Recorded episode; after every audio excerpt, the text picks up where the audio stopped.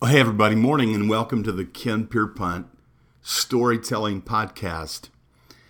It's December here at Granville Cottage and all around the world. It's time to celebrate Christmas. Yesterday at Evangel, it was a wonderful day, beautiful Christmas music and a great crowd and, and just a great spirit. We brought in a number of new members. It was just a great way to kick off uh, Christmas. It's been a neat season Chuck and Cecilia married on Thanksgiving Eve. Wes and Dylan will marry a couple of weeks after Christmas down in Austin. So it's a real exciting time of the year for us. Today's the day that we go out toward Chelsea, west of here, to that little farm in the rolling hills where we like to get our Fraser fir every year. And we're going to go pick out a Christmas tree for our family room here at Granville Cottage. So it should be a great day um, out there in the Jeep, driving out there listening to Christmas music and, and spending a little bit of time together on my day off. But hey, I have a story to tell you, and this is going to take us back uh, probably 35, 36 years to the first, we're the second Christmas that Lois and I were married. Uh, we still didn't have any children, and I was a pastor of a little country church in Ohio and we were paid modestly and it was actually uh, we had a little parsonage and and the pay the church gave us was was helpful but we had to supplement that pay uh, by um, my participation in, in youth for christ in the area. Well that christmas uh, you know things were thin. Things were always thin financially.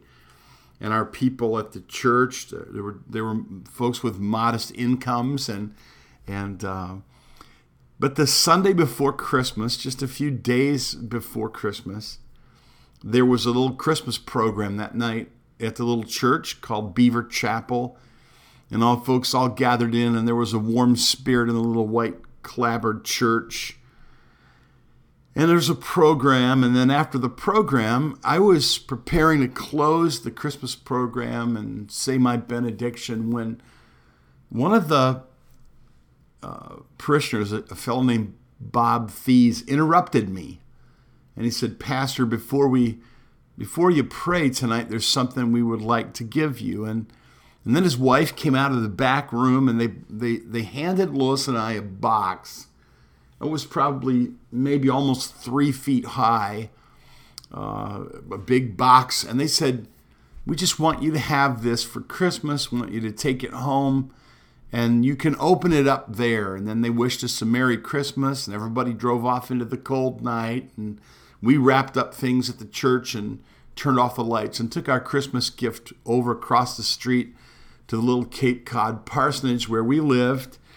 And I remember what happened that night. We sat there next to our Christmas tree and we opened up that box, and in the box was a, was an adorable little Christmas tree, two and a half, three feet high had little ornaments all tied all over the tree, and every one of the little ornaments was, it looked like it was um, a little Christmas gift, a little tiny Christmas gift, all wrapped in the same kind of Christmas paper wrapping, Christmas wrap. And uh, somebody had said, make sure that you unwrap your little gifts. The little ornaments were little gifts. Each one was uh, wrapped separately, and when we took the ornament and, and each of the ornaments off the tree. Lois sat there and took the ornament off the tree and and opened up the first ornament, first little package, little Christmas package. And it was her favorite thing to get for Christmas. It was money. It was a little package of money.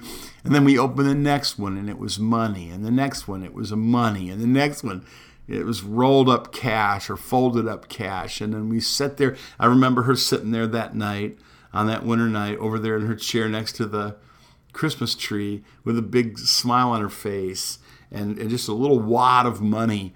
And it came to probably twice the amount of money that we made every week there. It was a very warm, generous, thoughtful Christmas gift. And it's a memory I won't ever forget. I loved the little church at Beaver Chapel, and the people there were kind. And that's the way it's always been for us. God has always given us a group of people that they watched over us and took care of us. And, and uh, I know it's going to be that way this year for us. And I know it's going to be that way this year for you. Well, hey, until next time, Merry Christmas from uh, Granville Cottage.